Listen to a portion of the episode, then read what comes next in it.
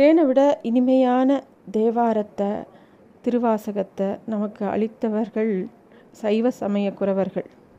அந்த நால்வரில் ஒருவரான சுந்தரமூர்த்தி நாயனாரை பற்றி தான் பார்க்க போகிறோம் அவர் யாருன்னா கைலாசத்தில் இருக்கக்கூடிய சிவனோட சிவ கணங்களில் ஒருத்தராக அங்கே இருந்தாராம். இருந்தாராம் அவர் வந்து அவருக்கு நித்தியமாக அவருக்கு என்ன வேலை அப்படின்னாக்கா நந்தவனத்துக்கு போய் அழகான வாசனையான மலர்களெல்லாம் எடுத்து அதை ஒரு மாலையாக தொடுத்து சிவனுக்கு தினமும் மாலை சூட்டுறது தான் அவரோட முக்கியமான பணியாக அவர் செய்திருந்தார். அதே மாதிரி உமையாளுக்கு பல பழிப்பெண்கள் இருந்தாலும் அனிந்தித்தை கமலினி அப்படின்னு ரெண்டு பெண்கள் இருந்தாங்க. அவங்களும் என்ன பண்ணுவாங்கன்னா உமையாளுக்கு தே தேவையான பல படிகளை செய்வாங்க. அவங்களும் நந்தவனத்துக்கு போய் அழகான மலர்களை கொய்து அதை ஒரு மாலையாக்கி அம்பாளுக்கு தினமும் சாத்தி வழிபடுறது தான் அவங்களுக்கு ஒரு வேலையாக இருந்தது. ஒரு சமயம் நந்தவனத்தில் இந்த மாதிரி இந்த பெண்கள் வந்து பூ பறிக்க போகும்போது அதே சமயம் அந்த சுந்தரரும் ஆலால சுந்தரன்னு அவருக்கு பெயர். அவரும் அங்கே வந்து மலர் எடுக்க வரார். அவரை பார்த்த உடனே இவங்க இந்த ரெண்டு பெண்களும் அவர் மேலே காதல் கொள்கிறார் ஏன்னா அவர் ரொம்ப அழகாக இருப்பாராம். சுந்தரரும் இவங்களை பார்த்தவொடனே ரொம்ப ஆசைப்படுறார். இதை பார்த்த சிவபெருமானுக்கு இதுவாளை ஆசீர்வாதம் பண்ணணும்னு தோன்றுறது இவங்களால் வந்து தம்பதிகளாக இல்லறம் வந்து கைலாயத்தில் நடத்த முடியாது. அதனால் பூவுலகத்தில் போய் தென் தமிழ்நாட்டில் மானிட பிறவியாக எடுக்க வச்சு அவங்கள தம்பதிகளாய் ஆக்கி அவங்க நல்லபடியாக வாழணும்னு அவருக்கு அவளுக்கு ஆசீர்வாதம் பண்ணுறார் இதை கேட்ட உடனே ஆலால சுந்தரன் ரொம்ப கலங்கி போயிடுறார். சிவபெருமானை விட்டு இறைவனை விட்டு எப்படி பூலோகத்துக்கு போகிறது ஐயோ தெரியாதனமாக நான் காதல் வயப்பட்டுட்டேனே. நான் எவ்வளோ பெரிய தப்பு பண்ணிட்டேன்னு கண் கலங்குறார் உங்களை பிரிஞ்சு க்ஷண நேரம் என்னால் இருக்க முடியாது. நான் வந்து பூலோகத்துக்கு போனேன்னா அதுவும் இல்லறம் மேற்கொண்டா திருப்பி திருப்பி அந்த சுழல்லையே இருந்து இறைவனை மறக்கிற நிலைக்கு போயினாலும் போயிடுவேன். என்னை தயவுசெய்து அனுப்ப வேண்டாம் அப்படின்னு அழறார் ஆளாள சுந்தரன். அப்போ இறைவன் சொல்கிறார் கண்டிப்பாக நான் வந்து ஆட்கொள்கிறேன் உன்னை. நீ கவலைப்படாமல் போ. அப்படிங்கிற மாதிரி இறைவனும் அவருக்கு வாக்களிக்கிறார். இப்படித்தான் அந்த ஆலால சுந்தரன் வந்து சுந்தரமூர்த்தி நாயனாராகவும் அனிந்திட்டையும் கமலினியும் பறவையாகவும் சங்கிலியாகவும் அவதரித்தாலாம் இந்த தமிழ்நாட்டில்.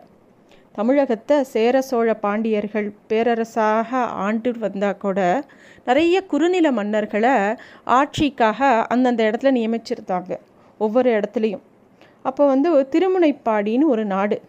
அதுக்கு வந்து தலைநகராக இருந்தது வந்து திருநாவலூர் அப்படிங்கிற ஒரு ஊர். அதை வந்து நரசிங்க முனையவர் அப்படிங்கிறவர் தான் அதுக்கு குறுநில மன்னனாக இருந்தார். அந்த திருநாவலூரில் ஒரு சிவபக்தர் வாழ்ந்து வந்தாராம். அவர் வந்து அங்கே அந்த ஊரில் கோவில் கொண்டிருக்கிற திருசிடைநாதன் மேலே ரொம்ப பக்தி. அதனால் அவரை சடையனார் அப்படின்னு சொல்லி அந்த ஊரில் இருக்கிறவா எல்லாரும் அவர் அப்படி தான் கூப்பிட்டுருந்தாங்க. அவரும் அவரோட மனைவியும் அந்த ஊர் கோவிலில் இருக்கக்கூடிய பரமேஸ்வரனையும் பார்வதி தேயும் தினமும் வழிபட்டுன்னு வந்தாங்க. அவங்களுக்கு வந்து ரொம்ப நாள் குழந்தை இல்லை. அவங்க குடும்பமே வழி வழியாக சிவன் மேலே ரொம்ப பக்தி உள்ள ஒரு குடும்பம். சடையனார் குடும்பத்துக்கு ஈசனோட அருளால் சடையனார் தம்பதிகளுக்கு ஒரு ஆண் குழந்தை பிறந்தது. இந்த கைலாயத்தில் பரமேஸ்வரனுக்கு தொண்டு செய்து வந்த ஆலால ஆலால சுந்தரனே அவளுக்கு குழந்தையாக பிறக்கிறார். அவ அது அந்த குழந்தை வந்து பிறந்த அண்ணிலேருந்தே அவ்வளோ அழகாக இருந்தானாம். பேருக்கு ஏற்ற மாதிரி சுந்தரனாக இருந்தானாம். எல்லாருக்குமே அவளை பார்க்கும்போது ஐயோ இந்த குழந்தைய பார்த்து யாராவது திருஷ்டி போட்டுருவாங்களோ அப்படிங்கிற கவலைப்படுற அளவுக்கு அவ்வளோ அழகாக அந்த குழந்தை. திருவாரூர் அப்பனோட நினைவாக நம்பியாரூரர் அப்படிங்கிற பெயரை அந்த குழந்தைக்கு வைக்கிறாங்க. அந்த குழந்தை வந்து எப்படி கோகுலத்தில் கிருஷ்ணன் வளர்ந்தானோ அது மாதிரி அந்த ஊரே அந்த குழந்தைய கொண்டாடி வளர்க்குறது. நம்பி ஆரூரன் தவழ்ந்துறான் அப்புறம் தளிர் நடை நடக்கிறான் கை கொட்டி சிரித்து விளையாட ஆரம்பிக்கிறான். அப்புறம் கொஞ்சம் அந்த குழந்தை விளையாடி நடக்கிற பருவம் வரும்போது வீதியில் விளையாட ஆரம்பிக்கிறான். அப்போ ஒரு நாள் கையில் வந்து ஒரு தேர் பொம்மையை வச்சுட்டு அந்த குழந்த விளையாடின்னு இருக்கு. அப்போ அந்த வழியாக வந்த மன்னர் நரசிங்க முனையர் அந்த குழந்தைய பார்க்குறார். அந்த குழந்தைய பார்த்த உடனே அவருக்கு ரொம்ப பிடிச்சி போயிடுது. நம்பி ஆரூரனோட அழகும் சூட்டிகையும் அவருக்கு வந்து அந்த குழந்தைய நம்மளே வச்சுக்கணும் அப்படிங்கிற அளவுக்கு தோணி போயிடுது. அந்த குழந்தைய நம்ம கூடயே இருந்தால் எவ்வளோ நல்லா இருக்கும் அப்படிங்கிற மாதிரி அந்த குழந்தை மேலே ரொம்ப ஆசை வந்துடுத்து அவருக்கு.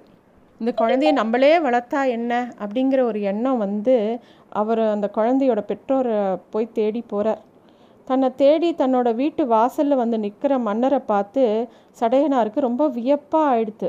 என்னடா இது? மன்னரே நம்ம வீட்டு வாசலுக்கு வந்திருக்காரே அப்படிங்கும்போது அவருக்கு மன்னரும் கேட்குறார் வேதியரே உங்கள் குழந்த நம்பி ஆரூரனை வந்து பார்த்தோன்னே எனக்கு ரொம்ப பிடிச்சி போயிடுத்து. என்னை என்னுடைய குழந்தையா? என்னுடைய வளர்ப்பு மகனாக அவனை வ வளர்க்கணுன்னு ஆசைப்பட்றேன். குழந்தைய ஒரு இளவரசன் மாதிரி வள வளர்க்கணுன்னு ஆசைப்பட்றேன்.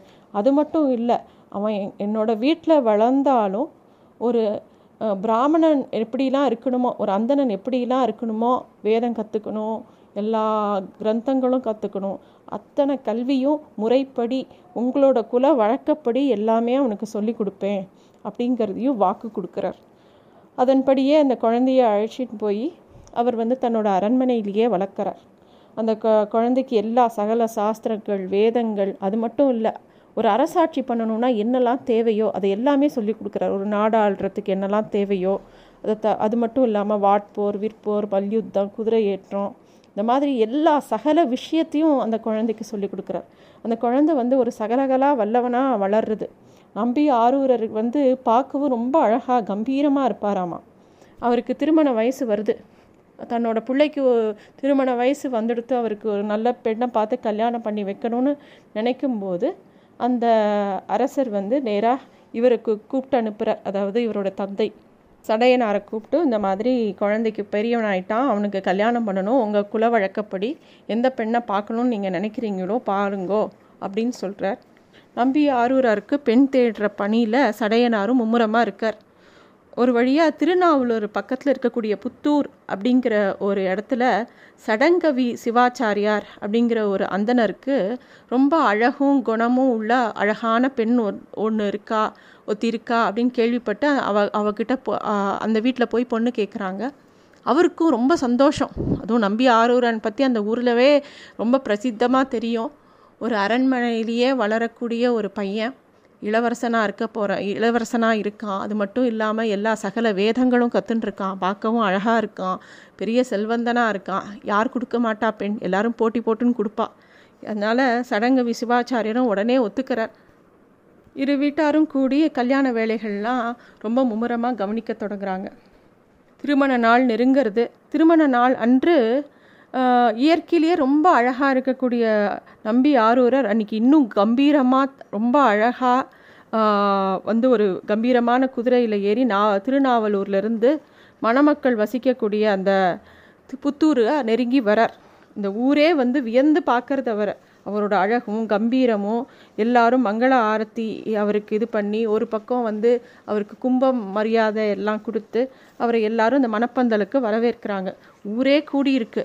எல்லாருக்கும் இந்த கல்யாணத்தை பார்க்கணுன்னு அவ்வளோ ஆசை. ஏன்னா ராஜா வீட்டு கல்யாணம் அது மட்டும் இல்லாமல் நம்பி ஆறுவரர் மேலே அந்த ஊரில் இருக்கிறவா அத்தனை பேருக்கும் அவ்வளோ பிரியம் ஜாஸ்தி. அதனால் ஒரு பக்கம் வேத விற்பனர்கள் ஒரு பக்கம் மங்கள மந்திரங்கள் ஒரு பக்கம் ஓமகுண்டத்தில் நெய் வார்த்து தீ வளர்ந்துட்டுருக்கு. எல்லா பக்கமும் ஒரே சந்தோஷம் எல்லா பக்கமும் உணவுகள் பரிமாறப்பட்டுட்டே இருக்குது அந்த இடமே வந்து அவ்வளோ பார்க்கறதுக்கே ஒரு தேவலோகம் மாதிரி இருக்குது அப்போது அந்த இடத்துக்கு நரைச்ச நீண்ட தாடியும் தலைமுடிய அப்படியே வ விரித்து விட்டுண்டு ஒரு வயசான கிழவர் வரார். கையில் ஒரு கோலை ஊனிண்டு திருமண மண்டபத்துக்குள்ளே நுழையிறார்.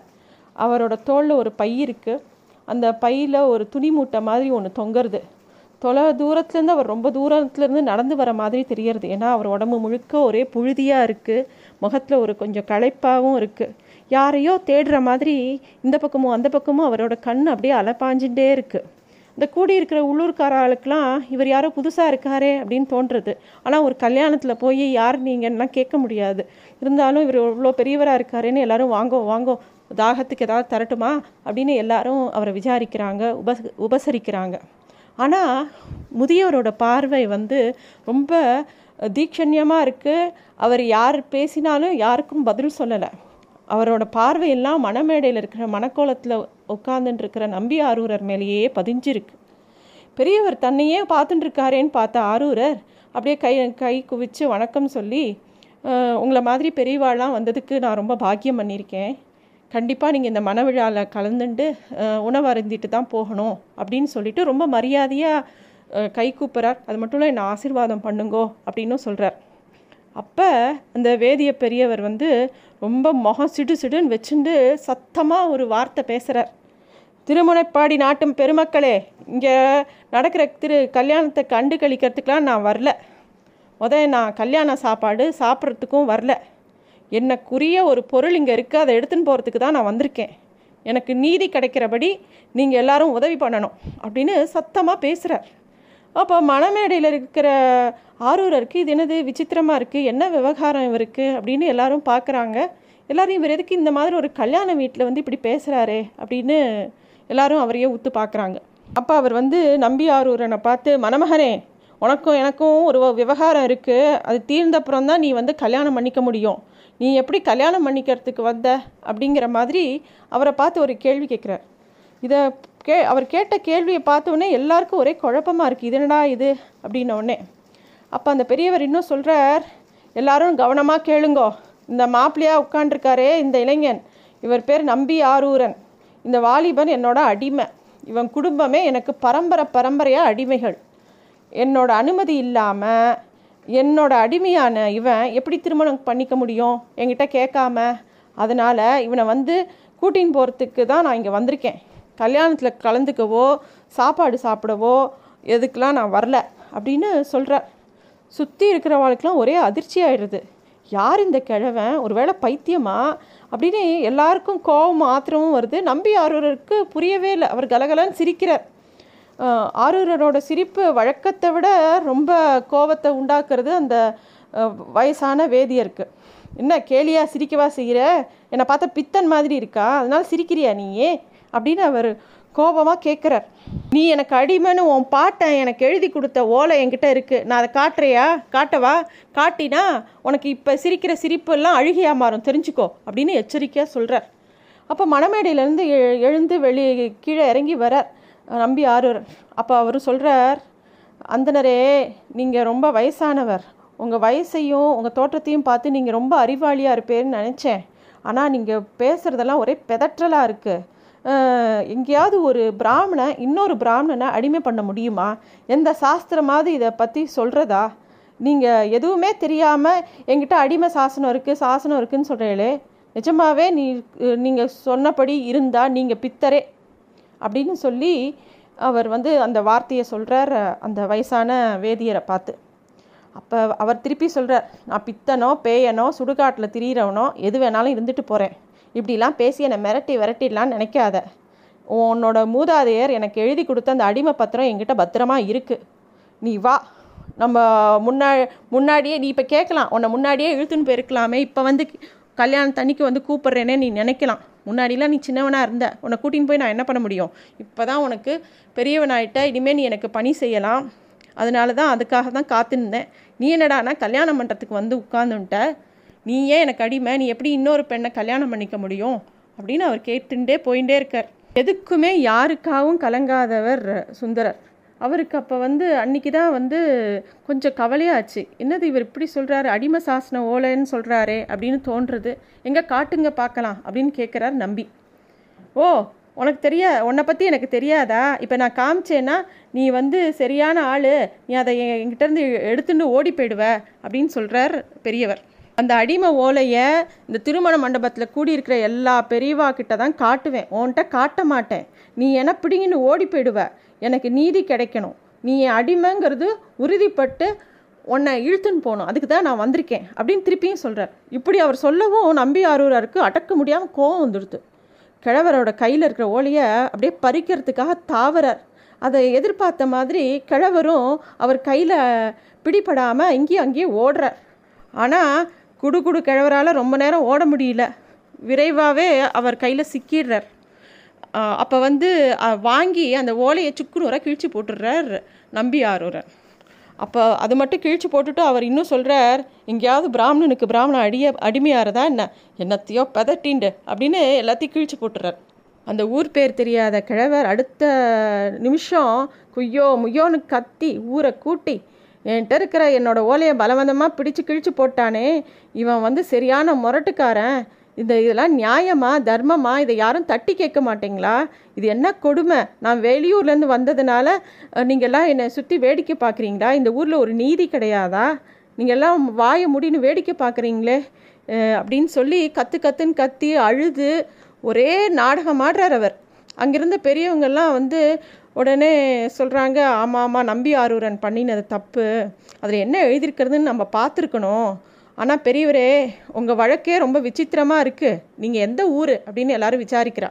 அப்போ அவர் சொல்கிறார் நான் பக்கத்தில் இருக்கக்கூடிய திருவெண்ணை நல்லூர்லேருந்து வந்திருக்கேன். அதான் என்னோடய பூர்வீகம். இந்த அடாவடி வாலிபனோட பாட்டனார் ஆரூரன் வந்து எனக்கு எழுதி கொடுத்தது அந்த அடிமை சாசனம்.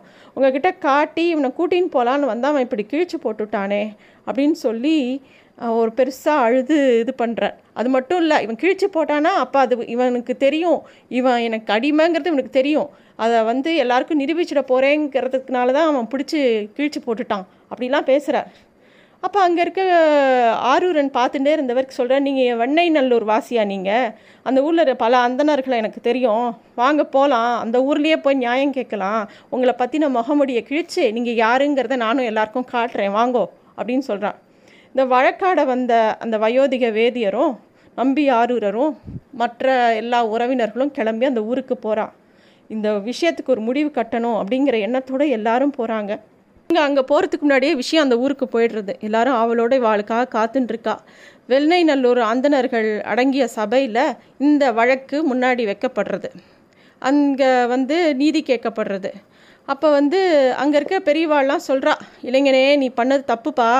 ஓலையை கிழித்துட்டா அப்புறம் அந்த ஒப்பந்தம் விடுபட்டதாயிடுமா? நீ வந்து நீதி அழி அழிச்சுட்ட. அந்த ஓலையில் என்ன எழுதிருக்குன்னு எங்களுக்கு தெரிய வேண்டாமா? அதில் உங்கள் நிஜமாகவே உங்கள் தாத்தா உங்கள் பாட்டனார்லாம் கையெழுத்து போட்டிருக்காளான்னு நான் பார்க்க வேண்டாமா? நீ ஆத்திரப்பட்டு அந்த பெரியவருக்கு வந்து அநீதியாக பண்ணிட்டப்பா நீ அப்படின்னு சொல்கிறான் அம்பியாரூரருக்கு ரொம்ப தர்ம சங்கடமாக போயிடுத்து. நம்ம ஏன் இந்த ஓலையை கிழிச்சு போட்டோம்? தப்பு தான் பண்ணிட்டோன்னு அவர் உள்ளுக்குள்ளே நினைக்கிறார். அப்போ அவர் சொல்கிறார் சரி அது இருக்கட்டும்.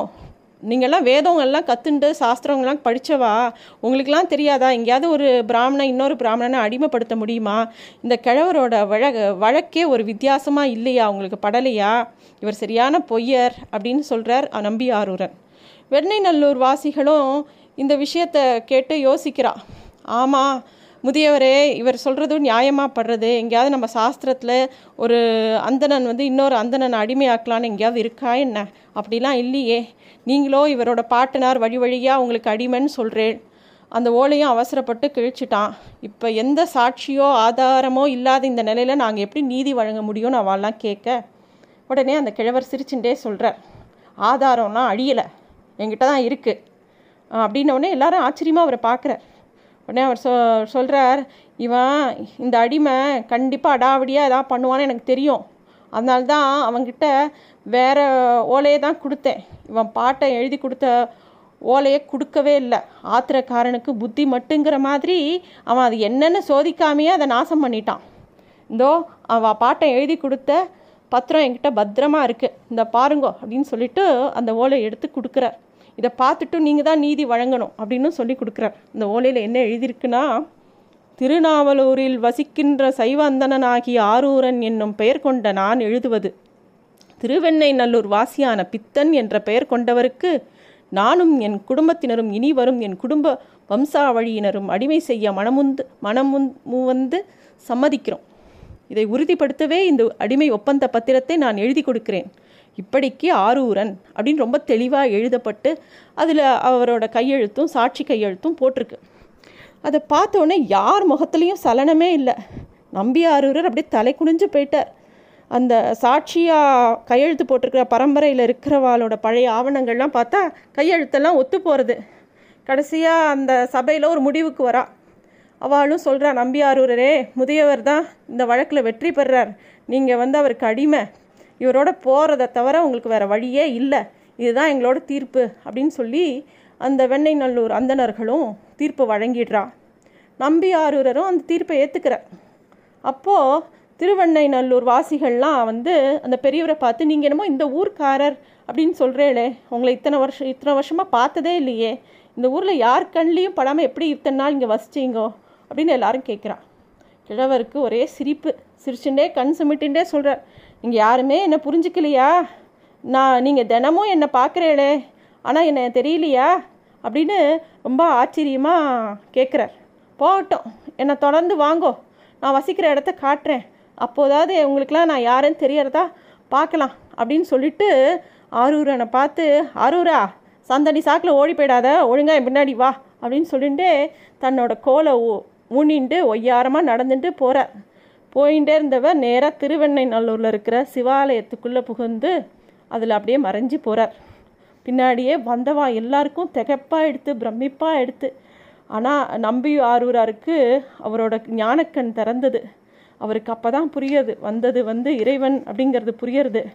கதர்றார் என்னை அடிமை கொள்ள வந்த சிவபெருமானே என்னை விட்டுட்டு போகிறேளே வழக்காடி என்னை ஜெயிச்சுட்டும் என்னை அப்படியே விட்டுட்டு போகிறேளே நான் வந்து இந்த பொய்யான உலகத்தோட இன்பங்களில் மயங்கி இருந்துட்டேனே. உங்ககிட்ட போய் நான் வாதாடினேனே. உங்ககிட்ட போய் வம்பு செஞ்சேனே. என்னை மன்னிச்சுட்டு என்னையே ஆட்கொள்ளணும்.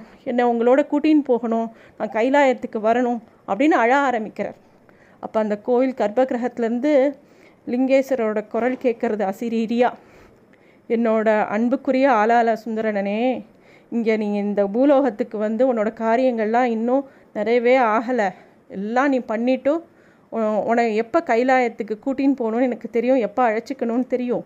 நீ வந்து இந்த தமிழ்நாட்டிலேயே தமிழகங்கள் எங்கும் இருக்கக்கூடிய எல்லா ஆலயங்கள்லேயும் போய் என்னை துதித்து நிறையா பாட்டுகள் பாடணும் அப்படின்னு சொல்கிறார் இன்னிலிருந்து நீ எனக்கு தோழன் அடிமை இல்லை இனிமே உன்னை எல்லாரும் சுந்தரர் அப்படின்னே கூப்பிடுவா. உன் பேருக்கு ஏற்ற மாதிரி உன்னை எல்லாரும் கூப்பிடுவா. அது மட்டும் இல்லை இந்த மணமேடையிலேருந்து நீ மணக்கோலத்திலேயே உன்னை அப்படியே கூட்டின்னு வந்துட்டேன். அதனாலேயே நீ எப்போவுமே இதே திருமண கோலத்தோடு தான் இருக்கணும். உன்னை கல்யாணம் பண்ணிக்கிறதுக்காக இரண்டு பெண்கள் உனக்காக காத்துன்ருக்கா நீ அவளை தான் கல்யாணம் பண்ணிக்கணும் வேற யாரையும் திருமணம் பண்ணிக்க கூடாது. அது முன்னாடியே என்னால் நிச்சயிக்கப்பட்டது உன்னோட திருமணம் அப்படிங்கிறதையும் சொல்கிறார் இவனோட அசிரீரி கேட்டு அரூரர் இன்னும் ஆனந்த பரவாசமாகிடுறார். அவர் சொல்கிறார் என்ன மாதிரி ஒரு சாதாரண ஒத்தனை வந்து நீ தோழனாக ஏற்றுன்ட்டுரு உன்னோட பரந்த மனசை நான் எப்படி என் வார்த்தைகளால் பாராட்டுவேன்? எனக்கு தமிழே வரலையே. உன்னை பற்றி பாடுறதுக்கு எனக்கு வார்த்தைகளே வரலையே. நான் என்ன பண்ணுவேன் ஈசா? அப்படின்னு அழறார். அப்போ திருப்பியும் இறைவன் வந்து தோழரே நீ என்னை பித்தன்னு திட்டினே இல்லையா? அந்த வார்த்தையை வச்சுட்டே நீ உன்னோட முதல் பாட்டலில் பாடு. பித்தா பிறைசூடி பெருமானேன்னு அப்போ தான் வா ஆரம்பிக்கிறார் சுந்தரர். பித்தா பிறைசூடி பெருமானே அருளாளா எத்தான் மறவாதே நினைக்கின்றேன் மனத்துன்னை. வைத்தாய் பெண்ணை தென்பால் வெண்ணெய் நல்லூர் அருள்துறையுள் அத்தா உனக்காளா இனி அல்லேன் எனலாமே அப்படிங்கிற பதிகத்தை பாடுறார். சுந்தரர் வந்து இறைவனுக்கு ரொம்ப அணுகிய தோழர் அப்படிங்கிறதுனால அவரை வந்து எல்லாரும் பிரியமாக தம்பிரான் தோழர் அப்படின்னு ரொம்ப மரியாதையோட சுந்தரரை கூப்பிட்ற வழக்கம் உண்டு. சுந்தரர் வந்து அதுக்கப்புறம் நிறைய பதிகம் பாட ஆரம்பித்தார் இறைவனோட அருளால். இறைவனுக்கு தோழனாகி சுந்தரர் வந்து திருவெண்ணை நல்லூர்லேருந்து கிளம்பி தன்னோட சொந்த ஊரான திருநாவலூருக்கு வரார். தடைப்பட்ட அந்த திருமணத்தில் நிச்சயம் இருந்தது இல்லையா? அதாவது சடங்கவி சிவாச்சாரியரோட செல்வ மகள். அவள் வந்து சுந்தரரையே தன்னோட கணவனாக மனசில் வரிச்சுன்றதுனால அவள் திருப்பி கல்யாணம் யாரையும் பண்ணிக்கல யாரையும் மாலையிடலை. கண்ணியாகவே இருந்து சிவத்தொண்டு புரிஞ்சு கடைசியில் இறைவனடி சேர்றார். சுந்தரர் வாழ்க்கையில் இன்னும் என்னெல்லாம் நடந்தது எங்கெல்லாம் போனார் எந்த மாதிரி பாடல்கள்லாம் பாடினார் அப்படிங்கிறத அடுத்த இதில் பார்க்கலாம். நன்றி.